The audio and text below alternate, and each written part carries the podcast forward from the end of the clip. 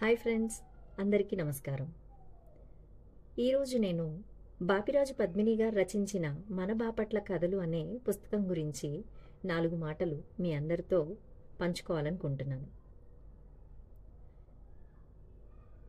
ఈ పుస్తకాన్ని ఆవిడ చాలా స్వచ్ఛమైన మరియు సరళమైన భాషలో రచించారు. కానీ అది మన బాల్యాన్నంతా మన కళ్ళ ముందుకు తీసుకొస్తుంది. మనసంతా చాలా తేలిక పడిపోతుంది మనం ఉండే ఊరు ఏదైనా అప్పట్లో మన అందరి బాల్యపు స్మృతులు ఇంచుమించు ఇలానే ఉండేవి.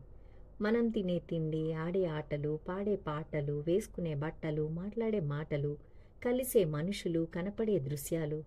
ఇలా ఒకటేంటి? అన్నీ కూడా ఇంచుమించు ఒకేలా ఉంటాయి. వేగంగా పరిగెత్తే కాలం అంతే వేగంగా మర్చిపోయిన బాల్యాన్ని కళ్ళకు కట్టినట్లు మళ్ళీ బాపిరాజు పద్మిని గారి కథల ద్వారా మన కళ్ళ ముందుకి రావడము వాటిని గుర్తు చేసుకుంటూ ఆనందిస్తూ ఉండడం అనేది చాలా ముఖ్యమైన విషయం.